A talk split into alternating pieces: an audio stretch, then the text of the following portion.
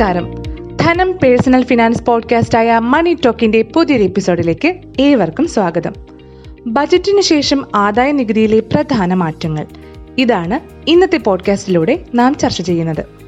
വ്യക്തിഗത ആദായ നികുതിയിൽ ഒട്ടേറെ മാറ്റങ്ങളാണ് കേന്ദ്ര ധനമന്ത്രി നിർമ്മല സീതാരാമൻ രണ്ടായിരത്തി ഇരുപത് ബജറ്റിലൂടെ മുന്നോട്ട് വെച്ചിട്ടുള്ളത്. ആദായ നികുതിയിൽ നിലനിന്നിരുന്ന പഴയ സ്ലാബോ പുതിയ സ്ലാബോ തെരഞ്ഞെടുക്കേണ്ടത് എന്നതാണ് ഇപ്പോൾ നിലനിൽക്കുന്ന പ്രധാന സംശയങ്ങളിലൊന്ന്. മറ്റൊന്ന് പുതിയ രീതിയിലെ ഗുണങ്ങളും ദോഷങ്ങളുമാണ്. ഇന്നത്തെ മണി ടോക്കിൽ ചർച്ച ചെയ്യുന്നത് ഇക്കാര്യങ്ങളാണ് ആദ്യമായി സ്ലാബ് എങ്ങനെയാണ് തീരുമാനിക്കേണ്ടത് എന്ന് പറയാം. നിങ്ങൾ ചെയ്യേണ്ടത് ഇത്രമാത്രം രണ്ട് രീതിയിലുള്ള നിരക്കുകൾ അനുസരിച്ചും നൽകേണ്ട നികുതി കണക്കാക്കുക. അതായത് നിങ്ങൾക്ക് അർഹമായ ഇളവുകളെല്ലാം പരിഗണിച്ച് പഴയ നിരക്കിൽ എത്ര നികുതി നൽകണം എന്ന് നോക്കുക. രണ്ടാമതായി ആ ഇളവുകളെല്ലാം ഒഴിവാക്കി പുതിയ കുറഞ്ഞ നിരക്കിലും നികുതി ബാധ്യത കണക്ക് കൂട്ടുക. ഇതിൽ ഏതിലാണോ കൂടുതൽ നികുതി എന്ന് കണ്ടെത്തണം. എന്നിട്ട് അതൊഴിവാക്കി മറ്റു രീതി സ്വീകരിക്കുക. പുതിയ ബജറ്റ് നിർദ്ദേശം രണ്ടായിരത്തി ഇരുപത് ഏപ്രിലിൽ പ്രാബല്യത്തിൽ വരുമെങ്കിലും ഏത് സ്ലാബ് വേണമെന്ന തീരുമാനം നിങ്ങൾ ഇപ്പോൾ ഒന്നും എടുക്കേണ്ട എന്നതറിയാമല്ലോ. ഏത് സ്ലാബ് എന്ന് രണ്ടായിരത്തി ഇരുപത്തൊന്ന് ജൂലൈയിൽ തീരുമാനിച്ചാൽ മതി. അതായത് റിട്ടേൺ കൊടുക്കേണ്ട സമയത്ത് മാത്രം മതിയെന്നർത്ഥം പുതിയ സ്ലാബിലേക്ക് മാറുന്നവർ അറിഞ്ഞിരിക്കേണ്ട കാര്യങ്ങൾ ഇനി നോക്കാം. പുതിയ രീതി തിരഞ്ഞെടുക്കുമ്പോൾ നഷ്ടപ്പെടുന്ന പ്രധാന ആനുകൂല്യങ്ങളാണ് ഇനി പറയുന്നത്. നാലു വർഷത്തിൽ രണ്ടു തവണയായി ശമ്പളക്കാരായ നികുതിദായകർക്ക് ലഭിച്ചിരുന്ന ലീവ് ട്രാവൽ അലവൻസിന്മേലുള്ള നികുതി ഒഴിവ് ഇനി ഉണ്ടാവില്ല. ശമ്പളത്തിനൊപ്പം നൽകിയിരുന്ന ഹൗസ് റെന്റ് അലവൻസിൽ വാടകയ്ക്ക് താമസിച്ചുകൊണ്ടിരിക്കുന്നവർക്ക് ലഭിച്ചിരുന്ന ഒഴിവും ഇനി ലഭിക്കില്ല. ശമ്പളക്കാരനായ നികുതി ദായകന് ലഭിച്ചിരുന്ന അമ്പതിനായിരം രൂപയുടെ സ്റ്റാൻഡേർഡ് ഡിഡക്ഷൻ ലഭിക്കില്ല. സെക്ഷൻ പതിനാറ് പ്രകാരം ലഭിച്ചിരുന്ന എന്റർടൈൻമെന്റ് അലവൻസിലുള്ള കിഴിവ് പുതിയതിൽ ഇല്ല. ഭവന വായ്പയുടെ പലിശയിന്മേൽ ലഭിച്ചിരുന്ന നികുതി ആനുകൂല്യങ്ങൾ നഷ്ടമാകും.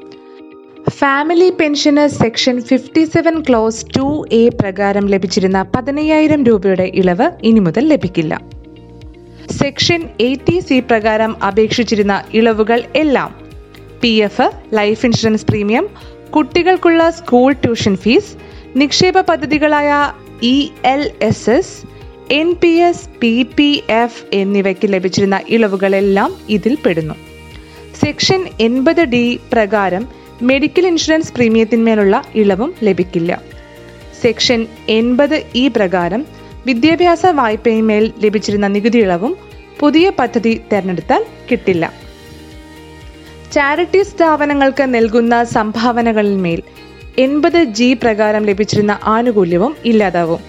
ചുരുക്കത്തിൽ section eighty C eighty C C C eighty C C D eighty D eighty D D eighty D D B eighty E eighty E E eighty E E A eighty E E B eighty G eighty G G eighty G G A eighty G G C eighty I A eighty I A B eighty I A C eighty I B eighty I B A തുടങ്ങിയവയിലൂടെ ലഭിച്ചിരുന്ന ആനുകൂല്യങ്ങൾ എല്ലാം തന്നെ നഷ്ടമാകും.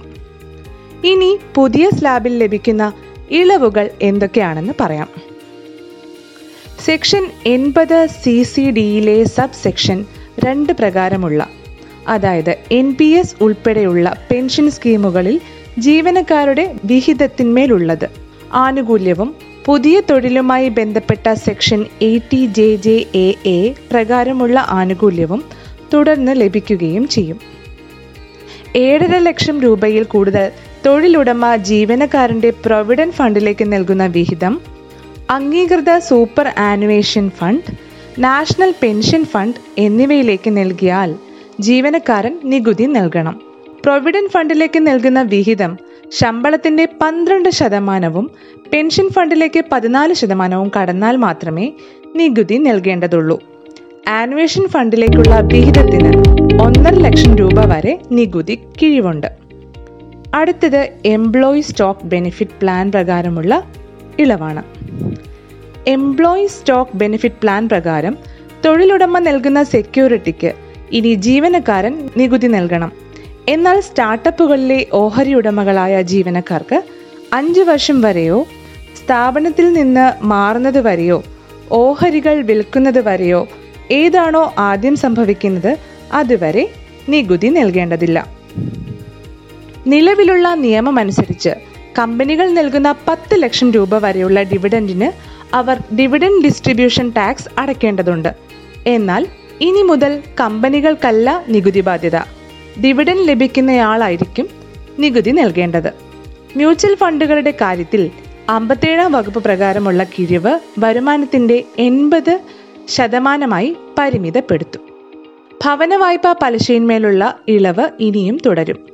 Affordable housing scheme പ്രകാരം നാൽപ്പത്തഞ്ച് ലക്ഷം രൂപ വരെ stamp ഡ്യൂട്ടിയുള്ള വീടുകൾ വാങ്ങുന്നതിനായുള്ള വായ്പയുടെ പലിശയിന്മേൽ നൽകിയിരുന്ന കിഴിവ് ഇനിയും തുടരും. ഇത്തരത്തിൽ ഒന്നര ലക്ഷം രൂപയാണ് കിഴിവ് അനുവദിച്ചിരിക്കുന്നത്. നേരത്തെ രണ്ടായിരത്തി ഇരുപത് മാർച്ച് മുപ്പത്തൊന്ന് വരെ മാത്രമേ കിഴിവ് നൽകൂ എന്നാണ് പറഞ്ഞിരുന്നത്. അത് രണ്ടായിരത്തി ഇരുപത്തൊന്ന് മാർച്ച് മുപ്പത്തൊന്ന് വരെയാണ് നീട്ടിയിരിക്കുന്നത്. ആദായ നികുതി സംബന്ധിച്ച് നിങ്ങൾ അറിഞ്ഞിരിക്കേണ്ട മറ്റൊരു കാര്യം വിവാദ് സേ വിശ്വാസ് സ്കീമാണ് ആദായ നികുതി അപ്പീലുകൾ തീർപ്പാക്കാനുള്ള വിവാദ് സേ വിശ്വാസ് സ്കീം ഉപയോഗപ്പെടുത്തുന്നവർ നികുതി മുഴുവനായും അടയ്ക്കണം. രണ്ടായിരത്തി ഇരുപത് മാർച്ച് മുപ്പത്തൊന്നിനകം അടയ്ക്കുമ്പോൾ പലിശ പിഴ എന്നിവ ഒഴിവാകും. അതിനുശേഷം രണ്ടായിരത്തി ഇരുപത് ജൂൺ മുപ്പത് വരെ നികുതിക്ക് പുറമെ പത്ത് ശതമാനം കൂടി അടയ്ക്കേണ്ടി വരും. ഇതോടെ ഇന്നത്തെ മണി ടോക്ക് അവസാനിക്കുകയാണ്. വീണ്ടും അടുത്ത ആഴ്ച മറ്റൊരു പേഴ്സണൽ ഫിനാൻസ് വിഷയവുമായി മണി ടോക്ക് എത്തും. നിങ്ങളുടെ വിലപ്പെട്ട നിർദ്ദേശങ്ങളും അഭിപ്രായങ്ങളും ഞങ്ങളെ എഴുതി അറിയിക്കുക. ഷെയർ ചെയ്യാനും മറക്കരുത്. This is Rakhi Parvathi signing off നന്ദി.